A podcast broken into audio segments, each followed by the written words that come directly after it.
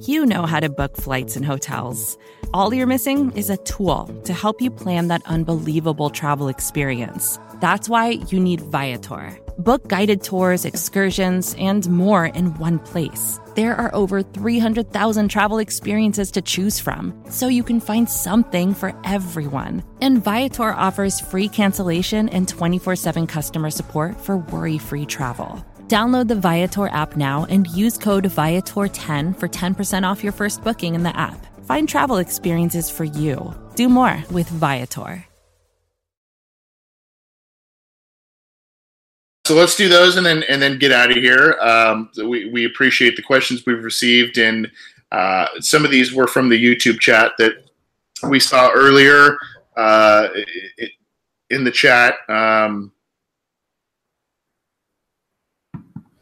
well, and there's also some in, in, Twitter. Okay, so we're gonna try and get we're gonna try and get to uh, as many as possible. Okay, so uh, there was one from listener Eshket in the live YouTube chat, and I thought this one was pretty interesting. What are the chances of Josh Malone having a breakout season? Yeah, to me, breakout season is totally subjective and how you want to classify that. Um, there, there are some fans, at least from the commenters I've seen on Cincy Jungle and Twitter and all of that, that think that Malone is a fringe roster guy. To me, I think he's pretty much the lock for the number four, number five receiver. Now, what does a number four number five receiver really do in the Bengals offense? I don't know. Um, I think that where he's going to kind of make his hay in in the NFL is as a, as a deep threat guy because he's a height, weight, speed guy, and in the red zone.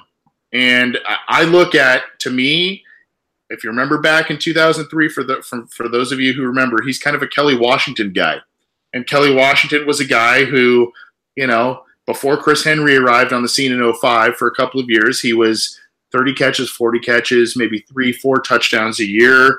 Um, he was more famous for his little squirrel dance. If you remember his touchdown celebration, that was always fun. And if you don't remember it, go look up Kelly Washington squirrel dance on YouTube. But uh, to me, if Malone has kind of a career like that, at least for a couple of years for the Bengals, where it still allows Ross to make big plays, AJ Green to be AJ Green, Tyler Eifert to do some things in the red zone, that's where I think uh, that that would be my ideal fit for a guy like Josh Malone. I don't know about you, Scott, but that's and, and I don't know if that's even classified as a breakout season to some.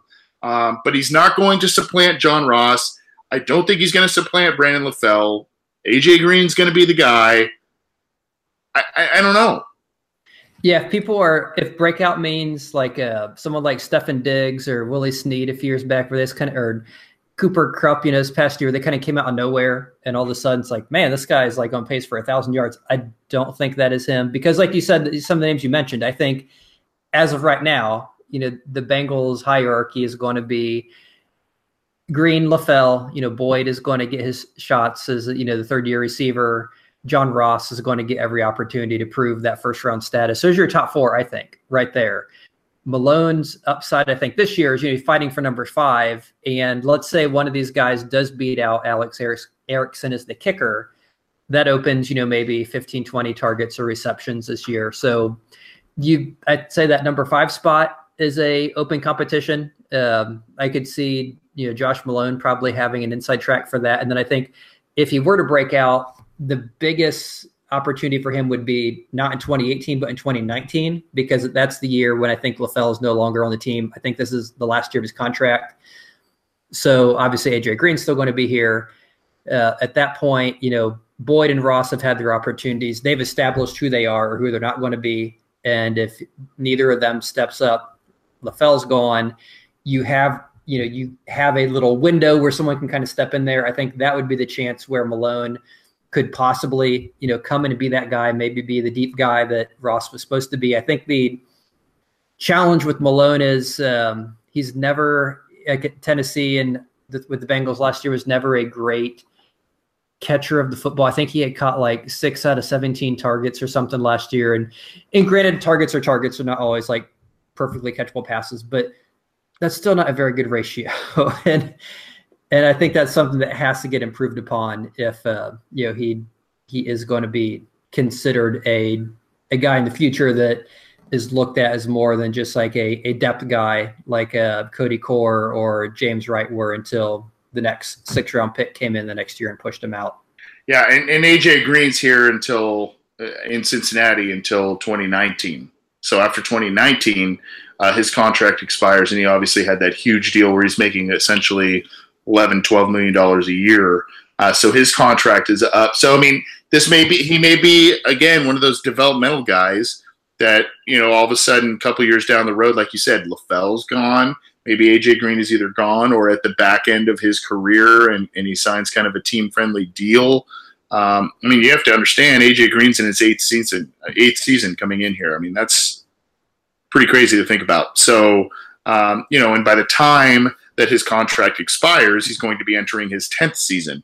So, uh, you know, I mean, uh, uh, business decisions are to be made there, but um, I, I, think Malone's going to just kind of be a, a, role player this year. Uh, maybe maybe spot big play here and there, and um, you know, uh, just given his six three stature, he is a guy that you can use in the red zone. So we'll see there. But uh, I, I, don't know if I see like a breakout year, a, a year where he's going to supplant Brandon LaFell or anything like that. But uh, you know, he's got big playability and he's got good size. Uh, I, I, did see some other comments, just kind of a little asterisk on this on this last question here, Scott. Any thoughts on Auden Tate?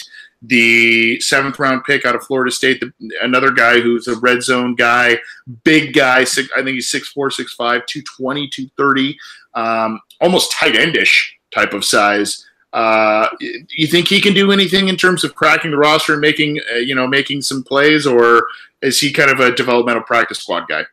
I'm guessing he's practice squad. Uh, I know he's a yeah, he's a bigger body receiver. One of those guys that has the frame that you're looking for. I think they would probably still have to work on things like separation and you know routes and some of that kind of stuff with him. He's a guy that they can probably get in the practice squad without too much difficulty. You know, kind of given that how far he fell, pretty much to the end of the draft. That I think teams aren't probably are not going to use a spot on their 53 man roster to take him from the Bengals. So, barring something like a Dezmon Briscoe thing where you know another team overpays to put him on their practice squad, I'd say he's a he should have a good chance making the Bengals practice squad if they go that route. Yeah, and, I, and he and he apparently looked good in the the rookie minicamp this last weekend. So.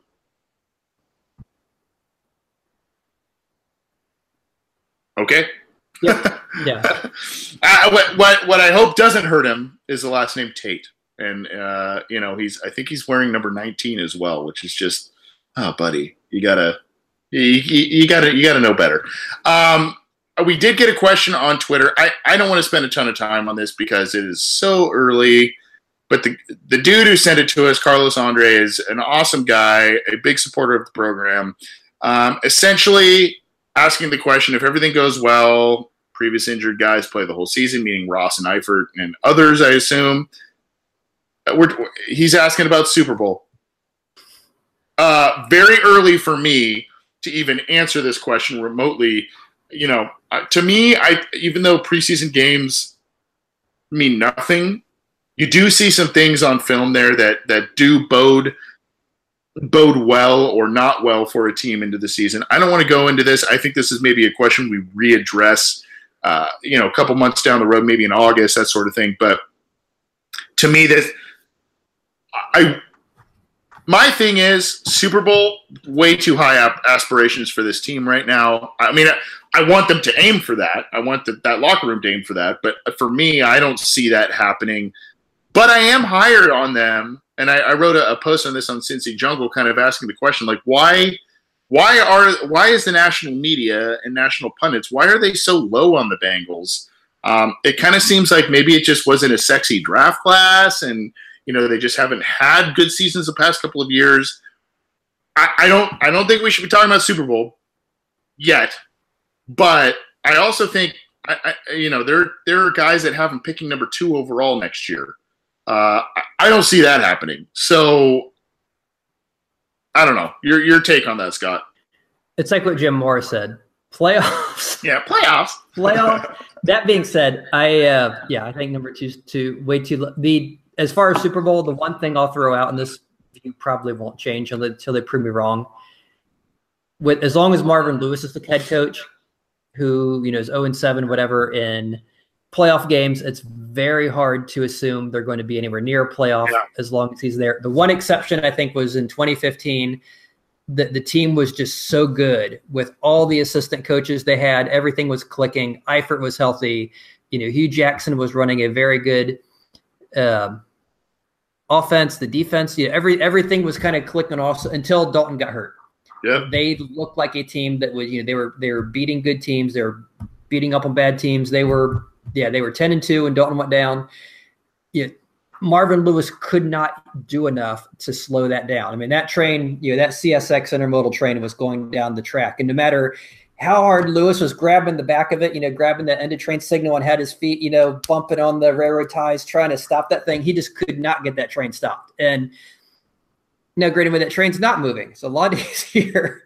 so, you know, if if we see from Teryl Austin, if we see, you know, okay, this offensive coordinator now has a whole year to run, you know, the offense kind of get things lined up. You know, you've replaced some of the holes at center, at left tackle. You kind of get some of these things fixed. Uh, you could, I think, you could possibly get to a point where they're just so good they can overcome the Marvin Lewis factor. I mean, early, so that's very optimistic. That's, I'm laughing because it's just such a great, like, oh, the team is so good they can overcome their own head coach. It's just like such a funny thought if you if you actually break it down and think but essentially it. that's what they have to do what they did in right. 2015 right. where you you know right. Eifert stays healthy the whole year you fix the line and you get to a point where we are just so good that Marvin that not even Marvin Lewis can slow us down. You know, like he, just get out get out of your own way. Don't even bother. Just let the guys do their thing. yeah, and where he's basically on the track and the train just goes. Uh, yeah, yeah, it's yeah. not something he's going to derail it. He's just going to you know uh, get picked up by the cow catcher, and you know that's going to. now, if no one knows anything about trains, and just disregard everything I said. Just the main point was, yeah, if they are, if they can get to a point where they're good enough to overcome Lewis, otherwise, Super Bowl I think is a bit. Oh, I, I think we understood the visual. We understood the visual. I, I think we got it. If anyone who's watched any kind of Looney Tunes or whatever knows the the the visual you're kind of talking about there, but um, yeah, I, too early for you know, and I I, I guess I, it's better that this team is underrated rather than overrated going into this season. So there's that. I think a major, major, just again, we'll readdress this question maybe more in August, but a major factor has to be health, especially on offense, and it has to be the offensive line. I mean, that's just, it is what it is. They've got talent in other spots. They kind of reloaded some other spots. Um, you know, it, I think there are the, the, the problem with this 2018 team is there are major ifs. You know, it's it's John Ross, it's Tyler Eifert, it's the offensive line, it's uh, you know, can can some of the aging guys on the defensive line, Michael Johnson, Carlos Dunlap, Geno Atkins, continue their production, or can Michael John? You know, some people laugh at the Michael Johnson production thing, but can they keep that up? Uh, I mean, we're talking about guys now who are entering their ninth and tenth season, uh, depending on which guy you're talking about. Um, so, can they keep up some of the production that they've been giving the defense? And can some of these young guys fill in for Vontaze Burfict? Will Vontaze Burfict even play the entire 12 games that he's slated to play because he battles injuries? So, it, it, there's a lot of ifs.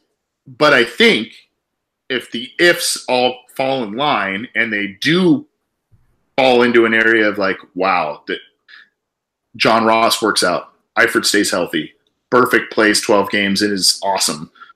Geno Atkins continues to be Geno Atkins, and so does Carlos Dunlap. Guys like Sam Hubbard and Carl Lawson and all of that help out the pass rush. A guy like Jessie Bates can turn the ball over in, in nickel packages. All of a sudden, you're looking at this is a, it's a good team. You know, Joe Mixon takes a step in, in year two.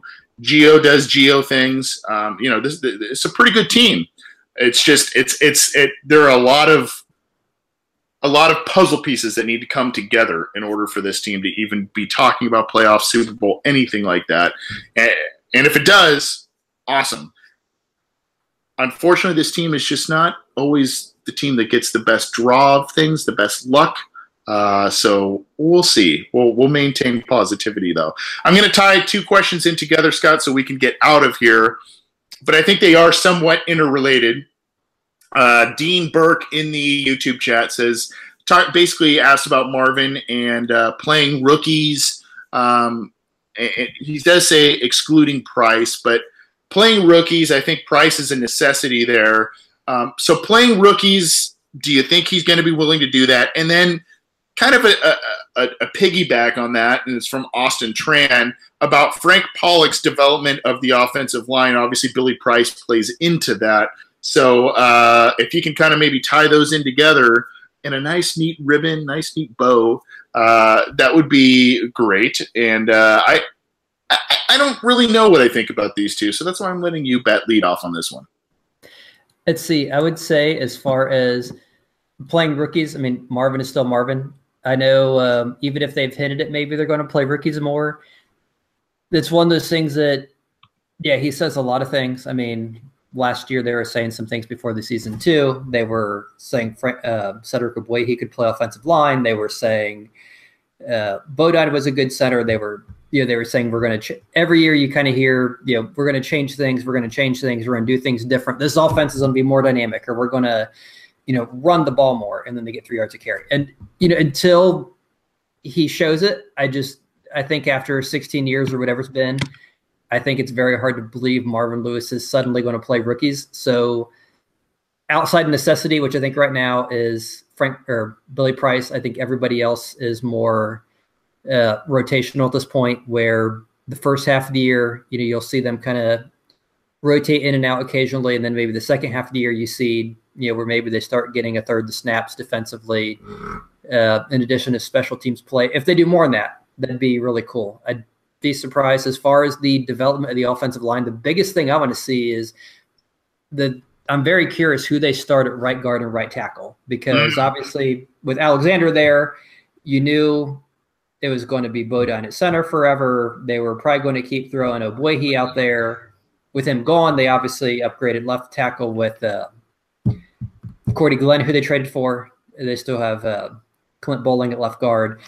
You now have a new center, but then right guard, you kind of have a three headed race with uh, Trey Hopkins, who started there most of last year, Westerman and Redmond, who rotated the last two games at right guard. I think Westerman started two games and then, or I think it rotated left guard, and then Redmond came in as backup. So I think those two, those three are probably competing for that one right guard spot. So it'll be very interesting to see how that shakes out and to see if maybe one of those guys is ends up being really great and it's another Evan Mathis, Nate Livingston thing where we're like, man, that guy's so good. Why did we leave him on the bench for so long? And then right tackle. Right tackle right now is a very interesting thing because it's just, you know, it's almost like which guy's the least worst because you have Ogbuehi was, you know, we've I think everyone who's done anything media wise has beat up on him. So yeah, he's we, we know his story. He struggled in college, struggled at right tackle in 2016, struggled at left tackle in 2017. He'll probably get a chance if he uh, isn't cut before the end of the year or before you know season starts. I think he will get a chance. I'd be surprised if he gets it. But then you look at the competition, you're like, well, maybe he has a really good chance because you have Jake Fisher, who unfortunately hasn't been much better, although he did have the uh, heart dysrhythmia. So you kind of hope, you know, maybe that was holding him back. And now that he's fully healthy, maybe he ha- he's rejuvenated. He has, you know, the heart. I don't know. I'm not a medical doctor. I don't know how you know a heart, uh, an irregular heartbeat affects him. Uh, if that takes away strength or blood, whatever. But now, if he's fully healthy, he's in the competition. But then you have to figure, well, would this come back? Could this be a setback? Could he have a complication from it? So he's kind of in the mix. He might be the leading guy, but there's a huge question with him medically. Yeah, Bobby Hart, who's in the mix, who looked when he was signed as just like an insurance guy until they get their right tackle in the draft. Then they use 11 picks and they don't take a left tackle. It's like, I guess this guy's in the mix now. And and he was a guy that you know was not very good with the Giants. They ended up cutting him. They are, were some rumors he kind of quit on the team and just struggled and was not. I think Pro Football Focus, for whatever it's worth, rated him 78th out of 83 right tackles last year or tackles last year. So has never shown any ability. And then you have Kent Perkins, who's kind of this odd man out, who I think might be in a fan favorite just because he was an undrafted guy. He looked good in very limited snaps last year in preseason. So at this point, you know, any one of those guys, you know, it's not like we have Willie Anderson sitting there. It's kind of like I I don't know. So with the uh, Frank, I guess long story short, with Frank Pollack, I'm just very curious to see how that shakes out. You know, which of these three guys who all look like they could be qualified at right guard, which of them turns out to be the guy, and then at right tackle from this mix of, you know, question mark upon question mark of unproven of guys who have struggled. Can he manage to turn one of them into a solid, decent right tackle? Or maybe that right tackle's on another team right now, and we're going to grab him on cut down day. I'd, yeah, yeah. There, there are the post June first cuts, and then uh, the Bengals have made the occasional move after final cuts. Uh, you know, th- there are some surprising final cuts from teams, and they, you know, Brandon Tate was a guy that they picked up in that regard. They've made some off-season trades in the past, whether it's for Cordy Glenn or Kelly Jennings or Reggie Nelson or who, what have you. I mean, they've, they've made a number of trades before, so that you know that's an option as well. Um, I, I, do want to say you mentioned Bobby Hart. What's interesting, if you look at Bengals.com and the roster, they have him as a guard slash tackle. So uh, he was never a guard, at least to my knowledge, with the Giants. So pretty interesting that they have him as kind of a swing guy. I, I think if Frank Pollack can get something, uh, even remotely looking at solid to above average starter out of Jake Fisher or Cedric Ogbuehi, I think But I think getting it out of both is at this point it's not going to happen. Um, if he can get one of them to be an above average or you know slightly above average starter uh, at right tackle, I think that that is a that would be a major feather in his cap. It sounds like based on all of the guys that are working on the offensive line. They they really like what they see out of Frank Pollack. I think Billy Price has is a shoe in for center position unless he's not healthy, um, unless that injury just does not heal correctly. Then the Bengals have some major decisions to do there. But you know, I think uh, he is making a major impact on that. And, and this is this goes back to what I was talking about with maybe a little bit of a lack of love from the national media in that you know it isn't all about the draft picks. It isn't all about the offseason acquisitions from per, from a personnel standpoint. Yes, that's obviously all of it, or it's it's a good portion of it, but you have to look at coaching changes, and I think maybe why they're not so keen on the Bengals is because Marvin Lewis is back, but under him, you mentioned Ter- Teryl Austin, uh, defensive coordinator. He's a guy that's a hot name. He had head coaching consideration going into this offseason.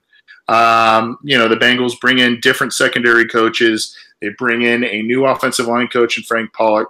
Um, so, you know, they've made changes, and sometimes the coaching changes make all the difference. Uh, and we'll see. I here, I'm going to give you my, and we're going to get out of here in just a second here, Scott.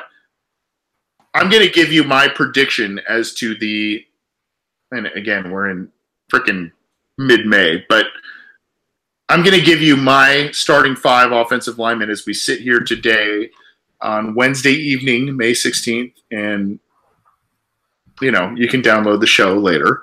Uh, it might not be May 16th when you listen to this program, but I have obviously Cordy Glenn at left tackle, Clint Boling, left guard, Billy Price, center, I have Christian Westerman at right guard, and I have uh, Jake Fisher as a starting right tackle. Um, I don't know if you differ from me, but that's that's kind of what I have. I have Cedric Ogbuehi being a swing backup at left tackle and right tackle, and I have Bobby Hart being a swing backup at guard and right tackle.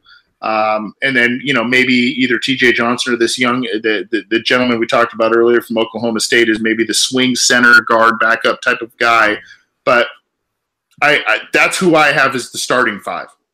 That seems. I think that's generally the consensus. There's actually a post on Cincy Jungle uh, that I think. I, yeah, I was gonna say I think I wrote, but yeah, I know I know I wrote it. I think it came out today. Is what I was trying to you think. Sure, actually, sure. Pretty sure, although they always get edited. Uh, I I, guess my English isn't good or enough or something. They usually get tweaked in you know, different titles, whatever. Anyway, me no uh, speak English. That's impossible.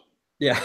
For you Simpson fans out there, that was the Simpsons line. Anyway, go ahead. So anyway, and it, it goes over the offensive lineman, and it goes over every player. What are their odds of starting? You know, who who are the starting guys going to be? And at the end of this, so if you haven't, if you're listening to this and you have not gone to the site, feel free to go to the site.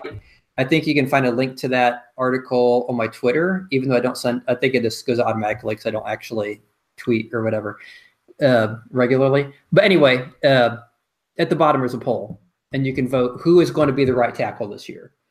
And the consensus, uh, two thirds was Jake Fisher. Mm-hmm. He's by far the big winner. I will point out uh, Perkins and Bobby Hart are both around 10, 12%. Other, and there's not really an other on the team right now. Other got twice as many, over twice as many votes as Ogbuehi has. Interesting. So it kind of tells you what team, what fans think of a boy. well, yeah, yeah. I mean, uh, you know, and there was another another post on uh, cincyjungle.com, you know, eh, or I, I, can't remember if it was Cincy Jungle or another site, but it was talking about, you know, the validity of trading Cedric Ogbuehi this offseason. And, you know, I just, I don't see it. You're not going to get much in return. And I mean, at least, eh, you know, even if he doesn't prove to, to be an improved player this offseason, at, at a minimum, you have a former first round pick who's going to be, you know, a backup a, a, guy that you can plug in for a couple of games if you need to, and and that sort of thing. But right, you know, it's so funny from center to left tackle. It's like basically in cement at this point, especially now that the draft's done. It's that right side that's that's very strange. And you know, the Bengals drafted uh, a, a, an offensive lineman in their in the seventh round. I um, I don't think he has the ability to to crack the starting lineup, but that's that's me. Um, you know, I, I, at least not in 2018. I think that that is maybe something that could be a possibility down the road. Uh, I just and this kind of goes in back into the question. I, I didn't really address this, but this kind of goes back into the question of Marvin Lewis playing, you know, uh, young guys and um, all of that. I, I, just, you know, I just, uh, I, I think the Bengals have a pretty good idea as to what they're going to do on the offensive line, and, and it could change. Yeah, Rod Taylor is the gentleman I'm thinking of, the seventh round pick, offensive guard. Um, you know, the Bengals have a pretty good idea as to what they're going to do, especially with those three positions. It's just, you know, are they going to let him duke it out? And I, I, would prefer to see Westerman. I think Westerman has much more upside than than others um, at, at, the guard spot, but we'll see. And uh, I'd like to see. I'd like to, you know, I, would like to see either Fisher or Ogbuehi um, turn their careers around and and potentially get, become starting guys. But I think it's going to be one or the other, not both. That's just, you know, I don't, I don't, I don't see them doing much of anything. And I think, you know, if, if like I said, if Frank Pollack can do something and, and, get something out of those guys, I think that's a big feather in his cap and a and will be a big key for the Bengals in 2018. Scott, any final yeah. thoughts? Yes, one thing I just wanted to throw this out or offer this up while we're talking about Frank Pollack and offensive line because I know a lot of folks are talking about how great you know, the Cowboys line was. He was the Cowboys offensive line coach. So he is clearly, you know, the the godsend of offensive line coaches. He's going to come here, and the Bengals are going to go from horrible to great. One thing I just want to throw out as a word of I don't know precaution or just something I, I was kind of thinking. Actually, I looked into it and I'm like, well, you know, before we get a little too excited, if you look at the Cowboys' offensive line, Tyron Smith was already there. Uh, Pollack became their offensive line coach in 2015. You know, Tyron Smith, the left tackle, was already an All Pro by that point. He had been in the with the Cowboys four years, was a two-time Pro Bowler, already a All Pro. Travis Frederick was already there two years, already a Pro Bowler. Zack Martin had already been there, had already been named All Pro. Uh, the only starter was really La'el Collins, who was drafted, or I guess he joined them. Uh, he wasn't drafted; he was supposed to have been drafted. He was, you know, first round prospect that fell. Yeah, that that was yeah. That whole thing was like what? so they kind of, and I don't know why no one drafted this kid, but uh, that being said, you you know, the line he pretty much had an awesome line when he stepped in there. It wasn't like he came in and he said, "Ooh, get that Frederick guy," or "Let's get the." He was basically, uh, you know, he walked into a situation that had a great line, you know, with great people who were already there, who are already playing at a very high level. Uh, so I just, you know, want to make sure we keep that in mind and just uh, don't assume that because he stepped into a great situation that he's going to step into a situation in Cincy, which was anything but great last year, and then instantly turn it around. So yeah, I, I think I think we have to exercise caution about uh, all of that, but I, I, you know, and again, a, lot. Unfortunately, a lot of this stuff that um, you know, you're, you're right, but I will say he was he, uh, he he was the offensive line coach from 15 to 17. He was the assistant offensive line coach from 13 to 14 with the Cowboys. Um, so I mean, he, he, does have some experience there, and and I think you know whether it's assistant level or not, it, that's something to note. But uh, yeah, I, I, think we got to exercise caution and um, you know, I think a lot of people think that Pollack's going to be this miracle worker on the offensive line. He very well could be. And, and what we're hearing from Bengals offensive line players, you know, it sounds like they are receptive to what he's doing, and he is doing things in a much different way than Paul Alexander. Which, you know, Paul Alexander had his good, his strong points as a coach. I've mentioned it on this program that, you know, I have I have a contact who is a college football coach and Paul Alexander, in terms of offensive line coaching, is one of the most highly regarded coaches at that rank uh, across the country, and people travel across the country to go to go hear him speak at public things about coaching and and all of that. But he was with the team for almost three decades, and who knows? Maybe things got a little stale, and uh, change for the sake of change is good. And you know, I think Pollack for the most part, is is bringing a nice change to the Bengals and and their offensive line. Hello, I'm Spencer Hall from SB Nation, and I want to tell you about my new show, It Seemed Smart. It Seems Smart is a show about people doing things that, for some reason or another, seem smart at the time. Those things might include doing a little cocaine and driving a bike up a mountain, or I don't know, maybe racing 100 miles per hour across the country in the middle of the night with no one's permission. Or even stealing a bat from an umpire's room in a Major League Baseball park. Check it out, and if you like it, tell a friend. I'm Spencer Hall. Don't do anything smart.